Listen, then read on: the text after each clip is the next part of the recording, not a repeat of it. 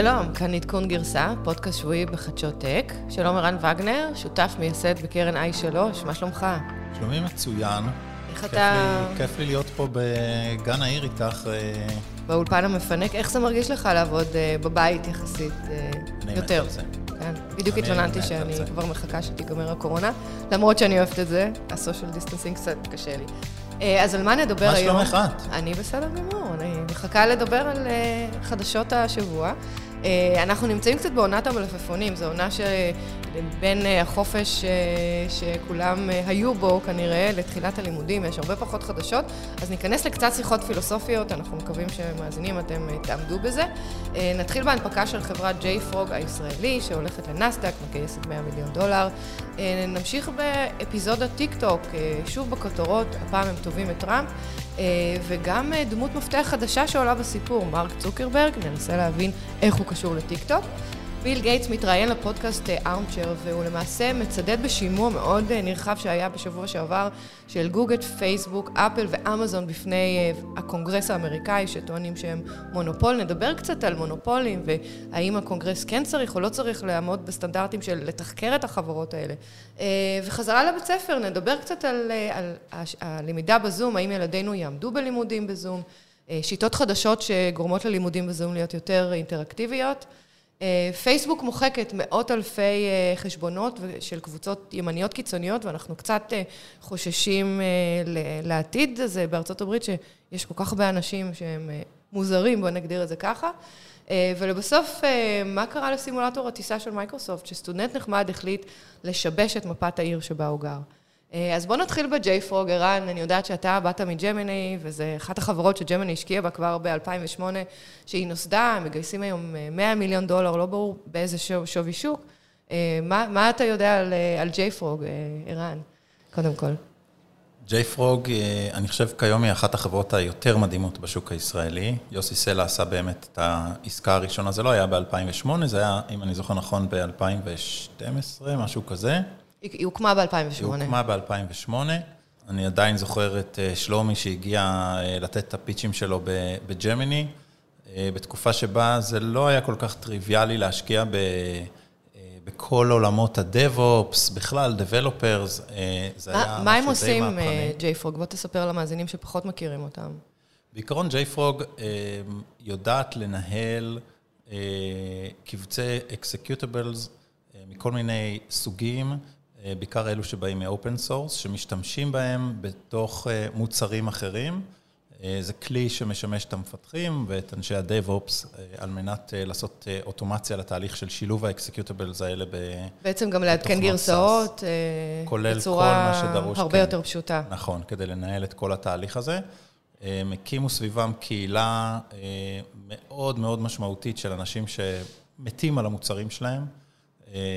שלומי משתמש בביטוי פרוגרס גם לעובדים של החברה וגם ללקוחות של החברה, ובעצם ייצר שם קלצ'ר מטורף של אנשים שפשוט מאוד מאוד מאוד אוהבים את המוצרים של החברה ונהנים להיות חלק מקהילה של אנשים שמשתמשים. הוא עושה עבודה נהדרת בהקמת הצוות, ב העברת מרכז הכוח של החברה לסיליקון ואלי, עבר בעצמו, גייס כסף ממשקיעים מעולים, ובסופו של דבר אני חושב שיש כאן קודוס מאוד גדול ליוסי סלע, שהוא המקים האגדי של ג'מיני, שעשה השקעה שהיא לא לגמרי טריוויאלית, בתקופה שבה זה עדיין היה מוזר להשקיע בטכנולוגיות מהסוג הזה שמשרתות מפתחים, ובעצם עזר פה ליצור את המפלצת שהחברה הזאת היא היום. גייסת באמת מאה מיליון דולר, לפי השמועות בוולואציות של מתקרבות לשני מיליארד. שני מיליארד דולר, כן, היא כבר גייסה בוולואציה של אחד נקודה חמישה מיליארד, ואני הבנתי שהיא פרסמה את התשקיף הראשון שלה, ובעצם הראה שההכנסות ב-אלפיים תשע עשרה הגיעו למעל מאה מיליון דולר, ובעצם כמעט הכפילו את עצמם ב-אלפיים שמונה עשרה, צמיחה של שישים וחמישה אחוז. מעניין אם הקורונה משפיעה עליהם, אני, מה אתה חושב? אין לי שום נתונים מתוך החברה, אני לא יכול לדעת, אבל לפי מה שאנחנו רואים אצלנו בתעשייה, חברות תוכנה ממשיכות לעבוד, ממשיכות לגייס כספים, ממשיכות לפתח תוכנה, ממשיכות לגדול, אני לא הייתי מתפלא אם הקורונה הייתה איזושהי אפיזודה לא נורא משמעותית ברבנים של החברה. אני, אני בטוח שאפשר לראות בהחלט השפעה, אבל... כן, מצד שני אנחנו רואים שיש הרבה תחרות מצד חברות גדולות אחרות, למוצרים מתחרים להתכונן גרסה, גוגל, אמזון, מייקרוסופט וכן הלאה. אני, אני בטוחה שהם יצליחו להתמודד, באמת חברה מדהימה וגאווה ישראלית ממש יפה. אז בוא, בוא נתחיל בחדשות קצת מחול, השבוע בטיק-טוק, החברה טובת את טראמפ, טראמפ בכבודו בעצמו, ממש הסיפור הפך לטלנובלה. מה, מה שמעת עליו? האמת שלא שמעתי הרבה על סיפור הזה, אני, מה שאני יודע על הטיק-טוק זה בדרך כלל מהילדים שלי, אבל אנחנו עוקבים אחרי הסיפור הזה של באמת המאבק של טיק-טוק מול הממשל האמריקאי כבר כמה זמן. אני לא זוכר בהיסטוריה של הטכנולוגיה או אחרת, מנהיגים כל כך חשובים כמו טראמפ שמתבטאים נגד חברה ספציפית. כן. היה קצת עניינים עם, עם וואוי ועכשיו עם טיק-טוק. מה שטראמפ בעצם, הוא הוציא חרם נגד החברה, שבעצם יאסור על שימוש בטיק-טוק, אם היא לא תימכר לחברה אמריקאית, לשימוש בארצות הברית, עד תאריך מסוים. אבל מה שקורה זה שגם מרק צוקרברג, וזה החדשות של השבוע, למעשה נכנס, נכנס לעניינים, הוא אחת הדמויות המרכזיות בסיפור, הוא בעצם הלוחש לטראמפ, להוציא טיק-טוק מחוץ לחוק, מידי הסינים בארצות הברית. הוא נתן מסתבר נאום בקונגרס בסתיו, בספטמבר או באוקטובר, הוא בעצם דיבר על חשיבות חופש הדיבור ברשתות חברתיות, והוא טוען שטיק-טוק לא, לא עומדים בסטנדרטים המערביים בכלל, הם לא, לא שומרים על פרטיות מן הסתם, והם גם איזשהו כלי ריגול, בעיית סייבר מאוד גדולה, נותנת לסינים הרבה נתונים על, על אנשים בארצות הברית שמנצלים את זה לרעה. אז נראה לך, מיכל, שיש כאן התערבות או ניצול של הממשל על ידי מישהו כמו מרק צוקרברג כדי להילחם בתחרות שלו בדרך קצת באמת חדשנית? זה מעניין, כי, כי מרק צוקרברג, דרך אגב, מי שלא מכיר, הוא נשוי לבחורה סינית, היא דוקטור, היא רופאה מאוד, לא יודעת אם אתה זוכר אותה, מימי הסיליקון ואלי, הייתה מסתובבת ככה בפאלו אלטו. הוא ביקר בסין כמה פעמים, הוא למד סינית בגלל אשתו. פייסבוק, דרך אגב, לא מותרת בסין כבר מ-אלפיים ותשע לדעתי, בגלל החרם או הקומוניזם, שהם לא יכולים בעצם לשלוט על הדאטה שם. אבל צוקרברג היה בן אדם מאוד אהוד בסין.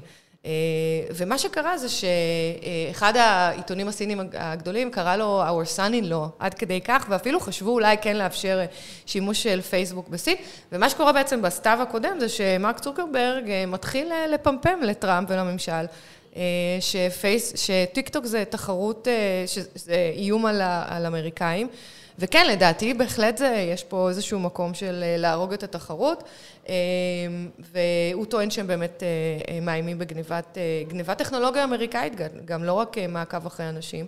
למרות שאתה יודע, שאלו את, באו למרק צוקרברג ושאלו אותו, האם אתה, זה, זה הכלים, ככה אתה, ככה אתה משתמש בכוח שלך להרוג תחרות, אז הוא נתן איזשהו נאום לעובדי פייסבוק לפני שבוע, הוא בעצם קורא לבטל את האשמות ולבטל את החרם נגד טיק-טוק, והוא טוען שהוא בכלל לא דיבר עם טראמפ, והוא לא הכריז על, על עוינות, והוא אומר שתחרות זה דבר בריא, וכן, הוא היה רוצה לראות תחרות של טיק-טוק בפייסבוק, כנראה שהם לא מתכוונים לרכוש אותם, פייסבוק וטיק-טוק. אני בטח לא יודע, אבל אני חושב שזה מדהים, אנחנו, אם היו אומרים לנו שבוינג או לוקהיד מרטין, מנסים להשתדל בפני נשיא ארצות הברית, או אני יודע, איירבס באירופה, משתדלים לקבל הטבות מהממשל בעולמות של דיפנס, אנחנו קצת רגילים לזה, אבל פתאום פה יש consumer company שמעסיקה, האמת, הרבה פחות עובדים מאיזה לוקהיד מרטין כזה, המשמעות שלה עבור ארצות הברית היא עצומה בדרכים אחרות, והיא פתאום מוצאת דרך לקבל leverage דרך שימוש בקשרים, קשרי ממשל, זה, זה די מדהים, זה אפילו... מהפכני, לא ראינו כאלה דברים. נכון, וזה באמת, אני חושבת, מדבר גם, או מראה, מוכיח את המעבר הזה מנפט או דלק מטוסים לדאטה, לנתונים, ובעצם נתונים זה הכוח החדש של העולם, ומי ששולט בנתונים, זאת המעצמה שבעצם תנצח ותשרוד ותעלה על כולם, והיום אנחנו רואים אויבות מאוד גדולה בין ארצות הברית לסין, ויכול להיות שהשליטה בנתונים היא זאת שתאפשר את הניצחון. קצת מופחין האמת היא. האמת אפשר לקוות יחד שהמלחמה הבאה תתרחש בתוך טיק-טוק. כולנו נרקוד ונבחר את הריקוד הכי נכון לכולנו. זה נורא נחמד, כי אתה יודע, אנחנו רואים שהאפליקציה שהילדים שלנו משתמשים בו בעצם היום מהווה את השיח הפוליטי אחד החשובים ביותר. מדהים. קצת אבסורד. אז האייטם הבא שלנו שחשבנו לדבר עליו זה כל הנושא של ביל גייטס והרעיון שהוא נתן שבו הוא ככה טיפה נתן איזה קונטרה לחברות ההייטק הגדולות, אולי עודד את הקונגרס להיכנס בהם טיפה יותר חזק בכל התשאולים. מה את חושבת על זה? כן, אז קודם כל זה ביל גייטס מתראיין בפודקאסט שנקרא ארמצ'ר, שאנחנו ממליצים לכולם לשמוע את הרעיון הזה, כי הוא באמת מאוד מעניין. ובעצם מה שהוא אומר, הוא מתייחס לעדות של חברות הטק, ארבעת החברות הטק הגדולות בקונגרס לפני כשבוע. זה גוגל, פייסבוק, אמזון ואפל. בעצם ארבעת המנכ"לים הגדולים מגיעים, הם עשו את זה בזום, הם לא משנה, הם באים להעיד בפני ועדת האנטי-טראסט, שזה ההגבלים העסקיים.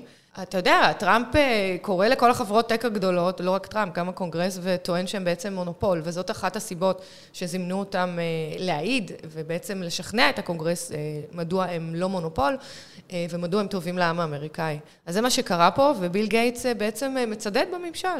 אני לא יודעת, מה הוא טוען? מה הוא אומר? מה הוא רוצה?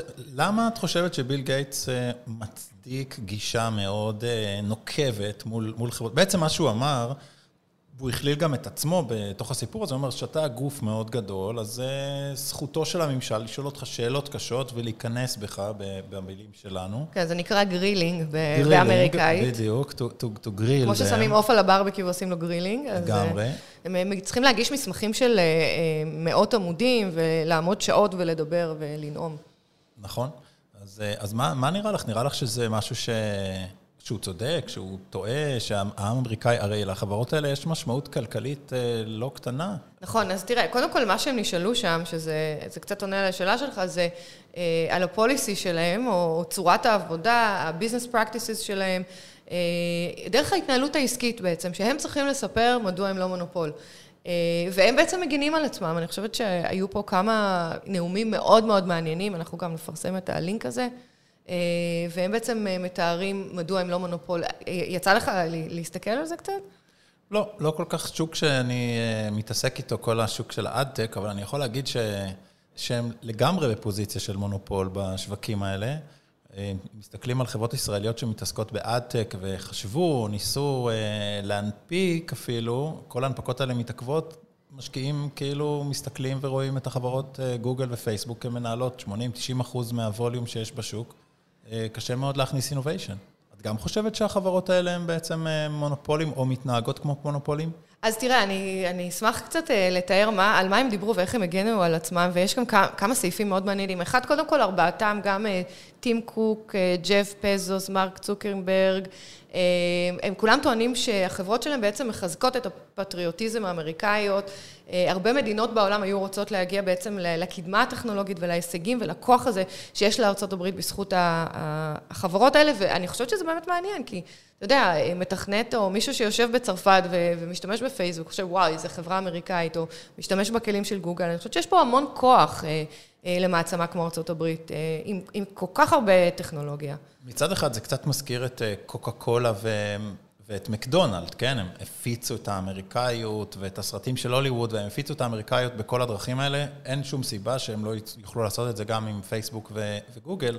אבל השאלה היא באמת אם בן אדם צרפתי שיושב בצרפת, שאכל מקדונלד, אומר, וואו, זה אמריקאי, סבבה, זה דבר אחד, אבל כשהוא משתמש בפייסבוק ומספר לפייסבוק את כל מעבריה ואת כל רצונו, והוא יודע שהם מוגרים את הדאטה ושהדבר הזה מתבצע בארצות הברית, אם הוא יחשוב שפייסבוק היא חברה פטריוטית אמריקאית, אולי זה מייצר לו איזה קונפליקט. זה נכון, אני מסכימה איתך, אבל במקרה הזה השיח היה על פטריוטיזם אמריקאי, ולמה זה נכון לכלכלה האמריקאית, וזה בהחלט נכון שהאמריקאים יצברו את כל הדאטה, זה גם על הצרפתי וגם על הסיני. מבחינת האמריקאים, ברור. מבחינת האמריקאים. נכון. אם זה לא צריך להיות לקונגרס בעיה. לא, אז זה קודם כל אחד הטיעונים שהם כולם באו אליהם. הטיעון השני שהם הגיעו, ארבעת המנכ"לים הגדולים, הם כולם טוענים שהם לא מונופול. הם בעצם טוענים שהם כל הזמן נמצאים בתחרות עם השוק, השוק, וההצלחה שלהם היא בכלל לא מובטחת. אז, אז לדוגמה, אמזון, ג'ף פזוס, הוא למעשה סיפר שאמזון היא מהווה רק ארבעה אחוז מהריטייל בארצות הברית, זאת אומרת שיש עוד הרבה תחרות, בעיקר טארגט, וולמרט ועוד ספקים רבים. טים קוק למשל טוען שהם לא מובילים בשוק הטלפונים, לאפל בעצם הוא לא הטלפון הכי נמכר, הוא אומר שיש תחרות קשה מגוגל, מסמסונג, מ-אל ג'י, מוואוי, סונדר פצ'אי, שזה המנכ"ל של האגדי של החדש, יחסית של גוגל, הוא טוען שהיום חיפוש מתבצע בכל מקום, שגוגל אין לה מונופול בחיפוש, שזה קצת אבסורד להגיד כזה דבר, אני חושבת, כי לדעתי גוגל היא כן מונופול בחיפוש, אבל מה שאומר שחיפוש יכול להתבצע גם בטוויטר, גם בוואטסאפ, גם בסנאפצ'אט, בפינטרסט, באמזון, בוולמרט, כל מקום שאתה בעצם רוצה לקנות משהו, לשאול שאלה על מוצר מסוים, או אפילו ברשתות חברתיות, הוא בעצם, גוגל כבר לא, כבר לא מונופול, חיפוש. זה נשמע לך נכון, ערן? אני חושב שכש... ילדים היום מדברים על לחפש משהו באינטרנט, אז הם מדברים על לגגל אותו. נכון. שזה, במובן הזה, גוגל היא ללא ספק מונופול מוחלט. אבל אתה יודע, מצד שני, הייתי בדרך עם הבת שלי לאנשהו אתמול, ואמרתי לה, תחפשי לי את הכתובת, וישר הלכה לאינסטגרם, היא נכנסה לחנות, ואז היא משם הלכה כנראה לגוגל. או לווייז למשל, שגם יצא לי לשאול אותה, תחפשי, אז היא הולכת לווייז, היא לאו דווקא הולכת לגוגל. שזה גוגל. ברמה העקרונית, ברור שיש מקומות אחרים לחפש, באמזון אתה יכול לחפש מוצרים של אמזון, אבל בגוגל אתה יכול לחפש מוצרים מ... של כולם. של כולם, מאלף ואחד סופליירס ומקומות אחרים. אני עדיין הייתי אומר שגוגל הם מונופול, אבל היפה בזה שהם מונופול, אגב, זה שחברות אחרות שניסו לפתח search engines, למשל מייקרוסופט, בינג, משום מה לא מצליחות להגיע למצב שבו הן מספקות חוויה שהיא comparable, אין מה לעשות. דובר על עשרים שנה של עבודה עם המוחות הכי גדולים שיש בתעשייה, לא מצליחים לייצר סרט שהוא קומפרבל לגוגל, לא נותן את החוויה. ואני זוכרת ימי גוגל הראשונים, גרנו שנינו בסיליקון ואלי, ובאמת יאו היה מנוע חיפוש, והתחיל גוגל, ואף אחד לא אמין שזה באמת יתפוס תאוצה, ואני אפילו מכירה מישהו מאוד קרוב אליי, שקיבל הצעה להצטרף אליהם בשלב מאוד מוקדם, במקרה בן זוגי, ואמר להם, לא, אני לא מאמין, יש יאו. אז באמת הם הצליחו, ואף אחד לא מגיע אל... אליהם, אבל עוד פעם, זה, זה מה שסונדר אמר בקונגרס. הם הצליחו לייצר חוויה שהיא פשוט עד היום, שלושים שנה, אף אחד לא מצליח לשחזר אותה. נכון. אז עוד טענה שהייתה לארבעת המנכ"לים, בעד זה שלא כדאי לשנות או להיכנס בהם, לכולם מוצרים נהדרים שמשפרים את איכות החיים, הם עוזרים גם ליוזרס עצמם וגם לעסקים חדשים. למשל, טים קוק טוען ש-תשעים ותשעה אחוז המשתמשי האייפון מרוצים מהטלפון. הוא אומר שמשקיעים הרבה ב-Developer Tools, שקל לפתח את האפליקציות. הייתה התקפה מאוד קשה על טים קוק, בעצם על, על מדיניות של שלושים אחוז עמלה של האפליקציות, שזה משהו שדיברנו עליו בפודקאסט בחודשים האחרונים, והוא ענה, הוא טוען שהם הגייטקיפר לאפליקציות, ובעצם הם טוענים שהם פתחו את השער ליותר ממיליון אפליקציות, והם נותנים בעצם שירותים, שפעם עלו לצרכן הרבה יותר, זאת אומרת שזה לא היה דרך אפליקציות של, של אפל, והיום בעלי אפליקציות בעצם מרוויחים הרבה יותר ממה שהם יכלו להרוויח בלי אפל, וזה מאוד לגיטימי לקחת את העמלה הזו של ה-שלושים אחוז. מאוד מעניין. וסונדר, סונדר טוען שהיוזרס שלהם מקבלים חיפוש בחינם, access להמון אינפורמציה, וזה משפר את החיים של כולנו בסך הכל, ואני חושבת שהוא צודק. אני חושבת שזה טיעונים מעולים, שמזכירים במידה מסוימת את הטיעונים של בטח מנהלי בל הגדולה, נתנו... בארצות הברית בשימועים שנעשו לפני שפירקו אותם, אני חושב שזה בוודאות יחסית גבוהה, יקרה גם לחברות האלה. אתה חושב שיפרקו אותם? מתישהו. כן. אני לא יודעת, זה בעצם השיח המעניין, כי בגלל זה הם מגיעים לקונגרס, כדי למנוע את הפירוק הזה. ודוגמה טובה זה למשל פייסבוק שרכשה את וואטסאפ ואת אינסטגרם, והיום טוענים שבעצם פייסבוק היא מעצמה ומונופול של רשתות חברתיות בגלל הרכישה הזו. אז מרק צוקרברג גם דיבר על הרכישה, והוא טוען שכשהם רכשו את וואטסאפ ואת אינסטגרם, הם לא היו קרובים בשום צורה לאיפה שהם נמצאים היום, כי לא היה להם את האינפרסטרקצ'ר של פייסבוק, אז בעצם אינסטגרם היה איזשהו מנוע שהיו בו המון פריצות, והרבה תוכן לא רלוונטי, ו... הרבה פחות יוזרים, והוא טוען שוואטסאפ לא היה להם את הוידאו קול, שכל הטכנולוגיה הזו בעצם הגיעה מפייסבוק, והם הפכו את החברות האלה לחברות גדולות וטובות, והם לא רכשו אותם כדי ליצור מונופול. אני לא יודע, אני לא יודע להגיד מי מהם, ומתי, ומה ואיך. למשל, שהחברות האלה גם מתחרות אחת בשנייה. זאת אומרת, פייסבוק, חלק גדול מהפוקוס שלה היום, הוא על היכולת שלהם בעצם להיות מרקט פלייס של דברים שאתה יכול לקנות. לא יודע, אני לפני כמה זמן עשיתי איזשהו חיפוש, לא רק אינסטגרם, אפילו אתה משוטט בפייסבוק, אני עשיתי איזה חיפוש, חיפשתי ריהוט גן למרפסת. ואני רואה שפייסבוק, בכל סשן שאני נכנס לפייסבוק, אני אראה לפחות שלוש-ארבע פרסומות מחברות שמוכרות ריהוט גן, ולאט לאט הדבר הזה הוא הולך ומשתפר מבחינת אפילו מה הם מציגים לי, ממש בפיד, איזה, איזה מוצרים הם מציגים לי בפיד, ככל שאני מתקדם במחשבות שלי ובחיפוש שלי אחרי מוצר מסוים. מעניין. אז בעצם מתחרים פה גם בגוגל וגם באמזון, כי זה גם חיפוש וגם מרקט פלייס. מעניין מאוד. אז מתחרות גם ביניהם, וגם את יכולה לראות את גוגל, אם את מחפשת למשל, לא יודע, טיסה מישראל לרומא, ישר עולה לך איזשהו ווידג'ט למעלה, שמאפשר לך לחפש טיסה, למצוא טיסה, ואחרי זה גם ללכת לקנות אותה. נכון. אני, אני מסכימה איתך, וגם מן הסתם מלחמה של פייסבוק בגוגל, שפייסבוק מאוד נכנסים לתחום של הוידאו היום, ומנסים להתחרות ביוטיוב. גם אחד הוא. המתחרים הכי גדולים, אז נכון, הם באמת מתחרים אחד בשני, אבל אני חושבת שמאוד קשה לפרוץ את הגבול הזה של באמת להתחרות בתור עסק קטן בהם, אלא אם כן הם קונים אותך, ואז it's a good deal. אבל עוד דבר אחד שמאוד מעניין, וסונדר הוא בעצם זה שהדגיש את זה, הוא טוען שכל החברות, ארבעת החברות האלה הופכים את ארצות הברית למעצמה טכנולוגית של מחקר ופיתוח, ורק גוגל בעצם השקיעו יותר מ-תשעים מיליארד דולר בחמש השנים האחרונות במחקר ופיתוח. קשה מאוד להגיע לסכומים האלה, בטח לממשל האמריקאי, ובעצם הם, הם דוחפים קדימה את כל עתיד העם האמריקאי. אני, אני מסכימה איתו, אני, זה באמת משהו ש... שקשה לתת לו ערך ביטחוני, לאומי, פוליטי. אני לא הייתי מפרקת אותם דרך אגב, את החברות האלה. אתה כן. אני לא אמרתי אם אני הייתי או לא הייתי, אני חושב שזה נושא שהוא יישאר על השולחן עוד הרבה זמן, ואני הייתי מאמר שמסיבה כזאת או אחרת, לפחות חלק מהחברות האלה יאלצו להתפרק. זה גם קצת מפחיד שחברות אוספות סביבם כזאת עוצמה מטורפת, שבעצם יכולה לכופף ממשלים, ממשל, לא נכון. במדינות קטנות, במקום כזה או אחר, אלא במדינות גדולות ו- ו- ומעצמות כמו ארצות הברית. נכון, והן גם הרבה פעמים מריצות נשיאים, זאת אומרת, תומכות בכל ה... נראה מה יהיה עכשיו בנובמבר בבחירות, אבל בוא נאמר שאף אחד מהם לא תמכה כנראה בטראמפ בבחירות, וזו אחת הסיבות שהוא... אף על פי כן, בדיוק. דרך אגב, אני חוזרת רק לזה שביל גייטס הוא זה שדיבר על, ה, על השימוע הזה, והוא צידד בו. השימוע הכי גדול שהיה אי פעם לפני השימוע הזה של שבוע שעבר, הוא שימוע ב-אלף תשע מאות תשעים של מייקרוסופט, אז זה קצת מצחיק שמייקרוסופט לא נמצאת בשימוע הזה, היא לא נחשבת כנראה מונופול, אבל כן לשעבר הייתה, ולמדה מהלקח. דרך אגב, הזמינו גם את טוויטר לשימוע, אבל... מיסטר דורסי איכשהו התחמק מזה, ובסוף אה, לא הגיע. עוד דבר ש... אני חושב שמיסטר דורסי אה, צריך להיות שמח בכלל שהשם שלו מוזכר ב, ב, באותו משפט כמו החבר'ה האחרים. הגיע, לא הגיע, זה כבר נושא אחר. נכון.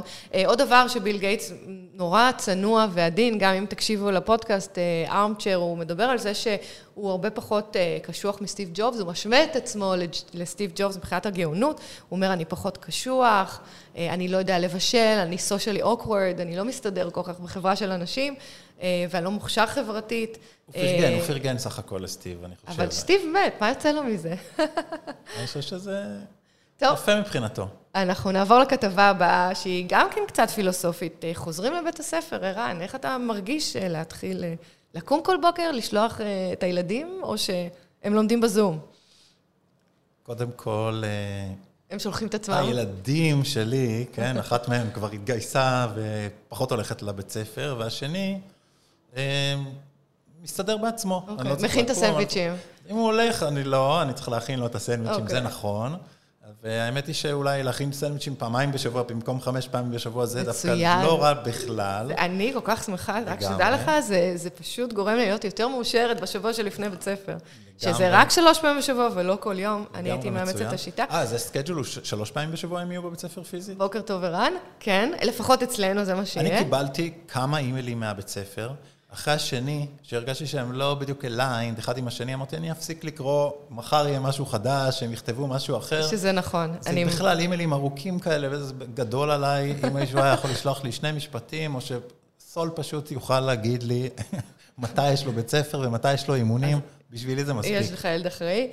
אז יש כתבה מאוד מעניינת ב-The Verge, שבעצם טוענת שכל תחום החינוך באונליין ישנה את החינוך בכלל, וזאת הזדמנות חד פעמית עולמית להגיע לשינוי הזה ולגרום למערכת החינוך להיות יותר טובה.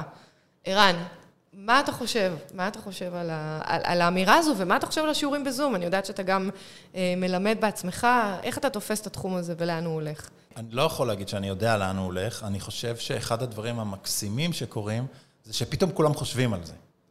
אני חושב שלימוד מרחוק ללא צורך להגיע לבית ספר, זה משהו שהוא יכול לקחת את האנושות קדימה, כי לא כל אחד יכול להרשות לעצמו את כל העלויות של המבנה והמורה שעומד. אני חושב שלימוד מקוון זה בהחלט הכיוון. אנחנו רואים את זה גם חברות כמו קורסרה כבר שוות מלא מלא כסף.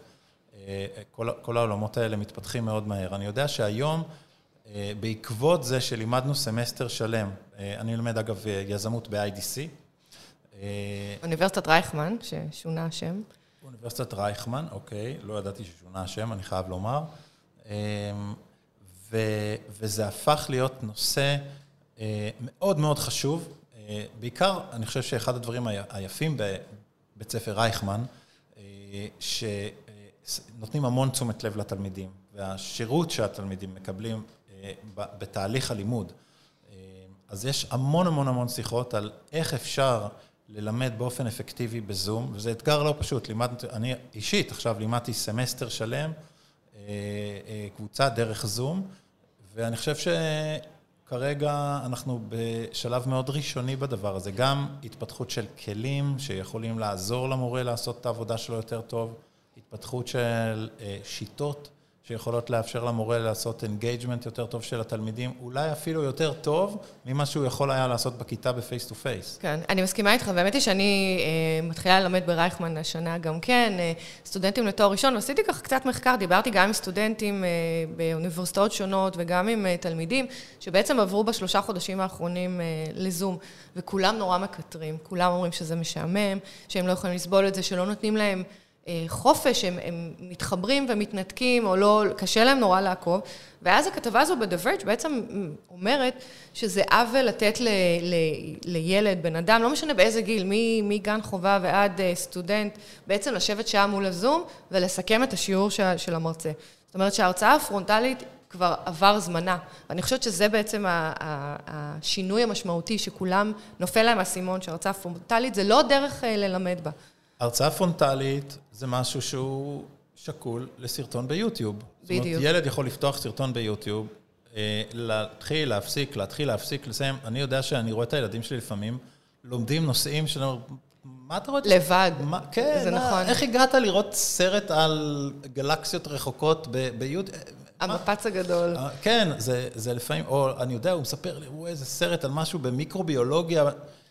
יודעים היום להנגיש נושאים סופר מעניינים. בצורה הרבה יותר מעניינת. כן, אנחנו שהיינו קטנים. עם וידאוים ו... היה לנו את אנציקלופדיה בכלל בהתחלה. חידושים והמצאות בטלוויזיה. כן, חידושים והמצאות. בערבית. עוד לפני אפילו, ואחר כך היה את האנציקלופדיה הבריטניקה והאנציקלופדיה העברית. ש... לך תסתכל שם עכשיו על איזה ערך, אתה נרדם בעצם לא אחרי המשפט הכלים, הראשון. לא היה לנו את הכלים ללמוד, ו- נכון, ו- ואיכשהו נכון, הצלחנו. נכון. אבל מה שקורה זה שבעצם, הכתב, לפי הכתבה הזו, הם טוענים שמערכת החינוך מאלפת את הבן אדם, שמגיע בגיל חמש לבית ספר, מלא שאלות, סקרן, ובעצם מוכן ללמוד ולפתוח את הראש, ומה שהיא עושה, היא, היא מאלפת אותו להיות ילד, שיושב בכיתה, הורגת אותו, אותו לא שואל הכתוב. שאלות, אלא פשוט מקשיב ולומד כל הזמן חומר, בצורה אה, אה, משעממת ו- ולא, ו- ו- פסיבית, בעצם הופך את הבן אדם לפסיבי. אז אם תקראו את הכתבה הזו, בעצם תגלו על שיטה חדשה, שהיא בעצם שיטה מאוד אקטיבית ללימוד, ולמעשה זה לימוד טוב שהוא באונליין, שהיא בעצם מתפקסת על שאלות שהתלמיד מעלה. כל שיעור בעצם התלמיד מגיע, ובמקום שהמורה ידבר איתו, התלמיד מדבר עם המורה, וכל ילד בעצם לוקח את הבמה להעלות השאלות, ללמוד את הנושא שהוא בעצם רוצה לחקור עליו מראש, ולבוא ולשתף את הידע שהוא למד, ולקבל תשובות מסטודנטים אחרים, וטוענים שהשיטה הזו היא הרבה יותר פרקטית, רלוונטית, היא פותחת את הראש, וכמובן היא גם מביאה לתוצאות הרבה יותר טובות. מה אתה חושב? את יודעת מה הייתה המחשבה העיקרית שהייתה לי כשקראתי את הכתבה הזאת? מה? שבעצם השיטה הקיימת היא שיטה שהיא נובעת מזה שהמורה הרבה יותר נוח לו להוביל את השיעור באיזשהו נתיב שהוא קבע מראש. או שהוא יודע, הוא לא צריך לשבור את הראש. המקומות שבהם הוא מרגיש נוח והוא יודע. עכשיו תלמיד פתאום שואל אותו שאלה שהיא מחוץ מתחכמת. ל... מתחכמת, או שהיא מחוץ לתחום שהמורה, מתחום, מחוץ ליכולת המומחיות שלו בתחום הזה, ויש מורים כמובן שהם, יכולת הכיסוי שלהם היא, היא, היא אדירה, שהידע שלהם הוא מאוד נרחב, אבל יש כאלה שהם טיפה פחות, אולי טיפה יותר מפוחדים, אולי זו השנה הראשונה שהם מלמדים, והם עוד לא שוחים בחומר, והם יכולים מאוד מאוד לפחד מהגישה הפתוחה הזאת, שילד יכול לשאול כל מה שרוצה, כי ילד יכול לשאול באמת שאלות שהן יכולות להפתיע, ואם אין לו תשובה, הוא קצת יפחד מה יקרה לצורה שבה הוא נתפס על ידי שאר התלמידים. זה נכון. אז זה דרך שהיא דורשת שהמורים יהיו ברמה קצת אחרת. נכון. וזה באמת גם חלק מהכתבה, זה איך אפשר להכין את המורה, להעביר את השיעור בצורה יותר נכונה, שיכולה לפתח שיח דינמי, ובאמת הם טוענים שזה קצת מלחיץ את המורה גם. אתה יודע, יכולה להיות גם עוד אופציה שהסטודנטים יגיעו לא מוכנים ולא ישאלו את השאלות, ואז איך המורה יעביר את השיעור, אז גם לזה יש פתרונות. אבל בוא נאמר שיש פה הרבה, הרבה יכולות שיהיו מפותחות באופן טכנולוגי, והרבה מקום לאינוביישן, ואנחנו מודדים את המאזינים שלנו, באמת לקרוא את הכתבה וללכת לכיוון של חינוך חדש ומעניין. כל מי שמלמד בזום, בטח ב, לא יודע, סמסטר שניים הקרובים, יצטרך לחשוב הרבה מאוד על איך הוא מייצר אינגייג'מנט יותר טוב, איך הוא עוזר לתלמידים שלו ללמוד, כי אני אישית באמת בסשנים שהם לא אינטראקטיביים בזום, אם אני משתתף באיזשהו וובינר, אם זה לא אינטראקטיבי, אני באמת נוחר אחרי שלוש דקות, זה לא יעזור כלום. לגמרי, ואתה יודע, אני גם רואה כנסים שאני משתתפת בהם באונליין, זה כל כך משעמם, זה פשוט... more of the same הפסקת, כמעט הפסקתי לגמרי, וזה לא... זה לא הדרך. דרך אגב, אני רק רציתי לדבר על שיטת החינוך בקליפורניה, אז הם, הם חזרו ללימודים השבוע. מה שהיה שבוע, בשנה הקודמת בזום, זה שכל שיעור התחיל ב-חמש עשרה דקות שהמורה העבירה לתלמיד, וזהו. ואז התלמידים התנתקו, וההורה למעשה היה צריך ללמד את התלמידים. שזה גם כן לא שיטה, כי ההורים צריכים נכון. לעבוד, ההורים צריכים לעשות דברים. נכון. לא, ההורים פשוט ישבו ועשו הום סקולינג לילדים שלהם, שזה היה מזעזע, ועכשיו מסתבר שזה משתנה, לפחות בקליפורניה, זה עובר להיות נכון. כמו בישראל, שהמורה ידבר, נכון. ידבר שעה שלנו. לפני שאנחנו שלנו. עוברים לנושא הבא, אולי שווה להעיר עוד זווית אחת של הנושא הזה, של ילדים פתאום לומדים בזום. אתה יודע, אתם הולכים לבית ספר, יש לבית ספר גם תפקיד בפיתוח יכולות חברתיות ובאספקטים אחרים של ההתפתחות האישית של התלמידים, שכנראה בזום קורית בצורה לגמרי לגמרי שונה. זאת אומרת, מצד אחד, אני חושב שדיברנו על זה בפודקאסטים בעבר, שילדים משתמשים באפליקציה בשם House Party ונשארים כל הלילה ו... הם עושים סושיאלייזינג באונליין, הרבה יותר טוב מאשר אחד עם השני. נכון, והשאלה היא באמת אם הם מפסיקים לבוא לבית ספר, אני יודע שהבן שלי לפחות אמר לי שהוא מאוחזב מזה שהוא לא, הוא נכנס לתיכון, שזה משהו שילדים מחכים לו, מחכים לו בטח גם באספקט החברתי, ופתאום הוא יגיע לתיכון והוא אפילו לא יכיר את כל הילדים בכיתה שלו, כי הוא בקפסולה. זה נורא, זה פשוט נורא. אני חושבת שזה מזעזע, וזה קצת מביא אותנו לשיח שלנו, האם אנחנו בא לנו לצאת מהבית לעבוד או לא, ואני אמרתי שכן, כי האינטראקציה החברתית באמת נותנת משהו, ואני באמת מרחמת על הילדים שלא יהיה להם את זה, ואני מקווה ששלושה ימים בשבוע אכן ימשיכו להגיע לבית ספר. נראה איך זה יהיה, נראה איך זה יתפתח, נראה מתי זה יעבור בכלל, אולי נחזור לנורמלי הישן. זה ייקח עוד זמן. טוב, בוא נעבור לחדשות הבאות.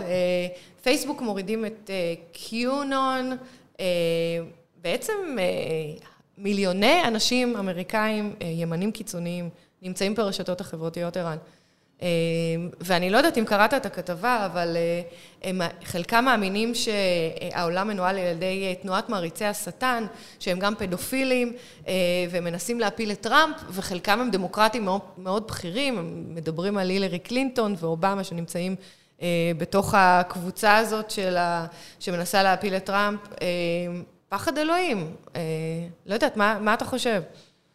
קודם כל, אנחנו צריכים לדעתי להיזהר פה מלהפיץ בעצמנו פייק ניוז, כי חלק מה שהיה כתוב בכתבה זה נשמע לי כמו המצאות, זה, זה דבר אחד. דבר שני, אני חושב שרק ארגונים ימניים מפיצים שטויות בעולם. אני חושב שיש כל מיני אנשים שמפיצים שטויות בעולם, אנחנו יכולים לקטלג אותם, ימניים, שמאליים, עליונים, תחתונים, מה שאנחנו רוצים, אבל יש, יש באמת בעיה אדירה, ואני חושב שכל אחד מאיתנו מוצא, קודם דיברנו על זה גם עם נבות, כל אחד מוצא את עצמו עם הילדים שלנו, מנסה להסביר להם איך מבדילים בין המוץ לטבן, איך מבדילים בין שטויות ללא שטויות, והנושא, אני חושב שהיום פייסבוק וטוויטר ואחרים נדרשים אליו, זה מתי, מתי זה מספיק שטויות בשביל לצנזר? זה נכון. זאת אומרת, מתי זה טמטום שיכול להשפיע לרעה על, על, על המצב גיאופוליטי, או, על, או על, סתם על דברים שקשורים לחיי היומיום שלנו, ומתי התפקיד שלהם זה לסנן את זה ולא להפיץ את זה? כן, אז אני, אני, אני יחד איתך, אני חושבת שיש פה בעיה מאוד קשה שבאמת תכנים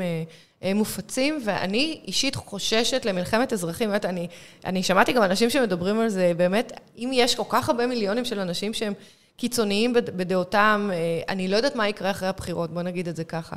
אם טראמפ ייבחר, אם טראמפ לא ייבחר, אני, אני חוששת שאם זה נכון, זה יכול ליצור בעיה מאוד, מאוד חמורה, הקיצוניות שאליה האנשים הגיעו. ואתה יודע, יש פה הרבה עניינים של קורונה ובידוד, ואנשים שקצת מסתובבת להם הקופסה, ואחרים שמאמינים להם, בעצם על ידי הפייק ניוז האלה. לגמרי, שאנחנו יכולים בהחלט לראות, להתחיל לראות הפגנות של אלה שמאמינים שכדור הארץ הוא שטוח, לא מסכימים לקבל על עצמם את חלק גדול מהדברים שאנחנו רואים כמובן, כמובנים אליהם. כן. ו... אז אני חושבת שבאמת... חלק מהסכנה בפלטפורמות כמו פייסבוק, שהן מעצימות שטויות כמו שהן מעצימות דברים נכונים, ומי יכול להבדיל בין השניים? כן, אז אני חושבת שבאמת התפקיד של כל אחד מאיתנו זה בבית להסביר לילדים שמה שהם קוראים הוא לא תמיד נכון, ולנסות לפתח את האמת שלהם. אז הנה, אנחנו שוב פעם בדיון יחסית פילוסופי לפודקאסט שלנו, אבל בואו נעבור לאומנות, ואם אנחנו לא יכולים להיות ברומא השנה, אז יש אומנים שבעצם מביאים את רומא אלינו הביתה. קראת את הכתבה? כן, קראתי את הכתבה. אני חושב שיש היום אה, מלא דברים ממש ממש מגניבים שאנשים עושים עם רשתות גן. אה, מלהחליף פרצופים בווידאו, אנחנו רואים את זה בפייסבוק כל הזמן. שזה בעצם איי איי. שזה, כן, שזה כל מיני רשתות נוירונים שיודעות אה, ללמוד ולעשות כל מיני דברים אה, מעניינים. אני לא יודע אם ראית את אה, כל מיני סרטונים שהפרצוף של טראמפ מוחלף על משהו, או פרצוף של ביבי מוחלף על משהו. כן, זה פחות, פחות אומנותי כרגע, פחות אומנותי, אבל שימוש בטכנולוגיה דומה. הבחור, תזכירי לי איך קוראים לאומן הזה?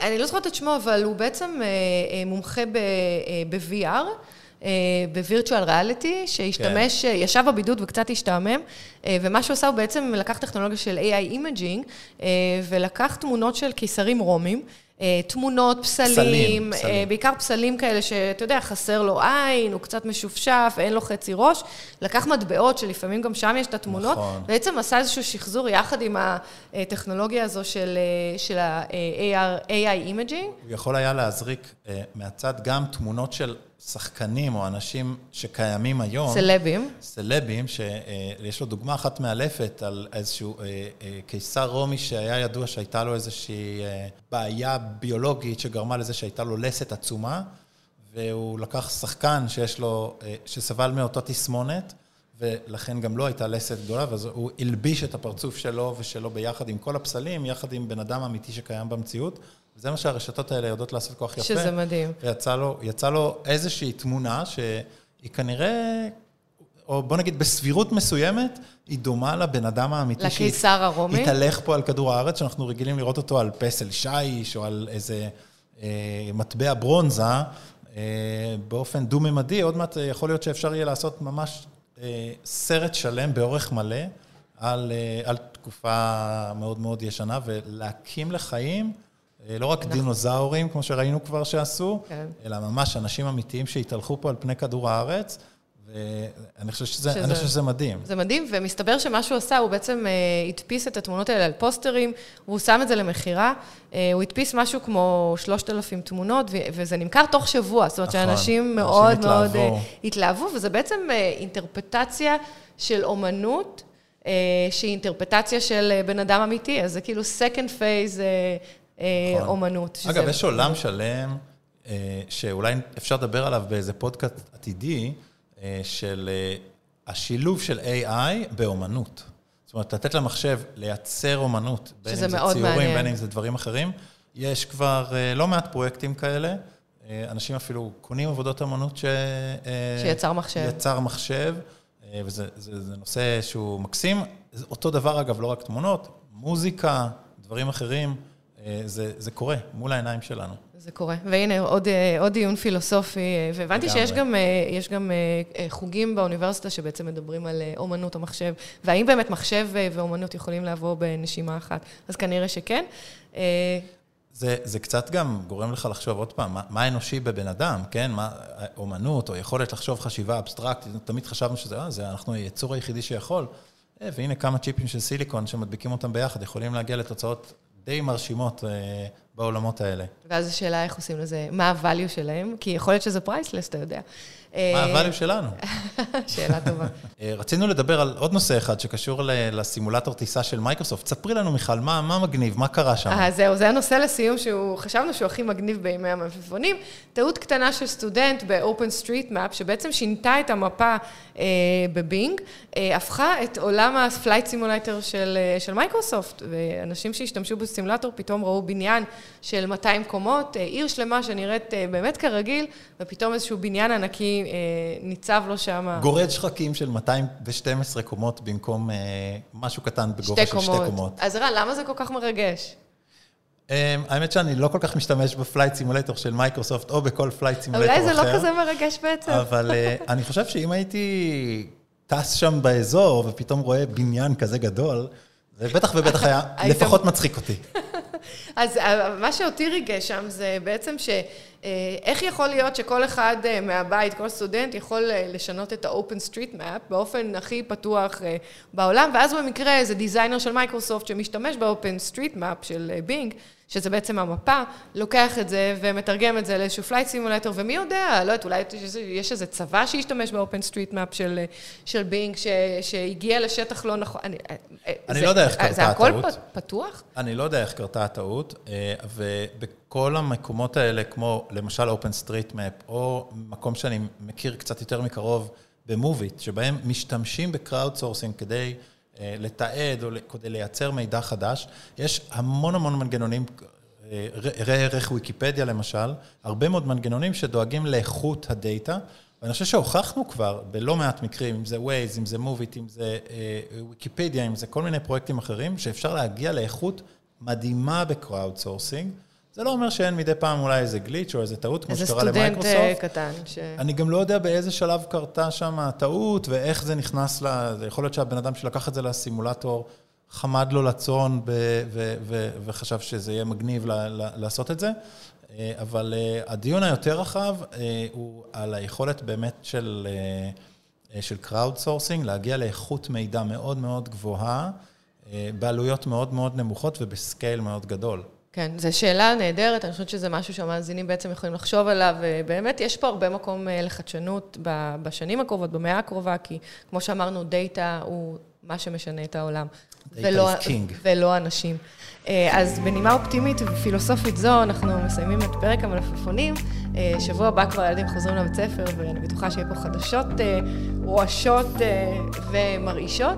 אז תודה רבה, ערן וגנר, שהגעת אלינו. תודה לכם שהזמנתם אותי. ותודה לכל צוות גלי צהל, ללי, לדורון רובינשטיין, תודה לנבות וולקה, העורך שלנו, ותודה לתור שמטיילת. נתראה בשבוע הבא. יאללה, ביי.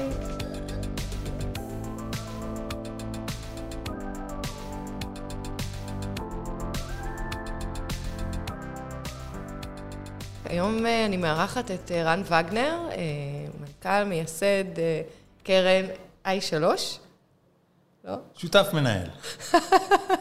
טוב. רן הוא... את מה זה מזכיר לי?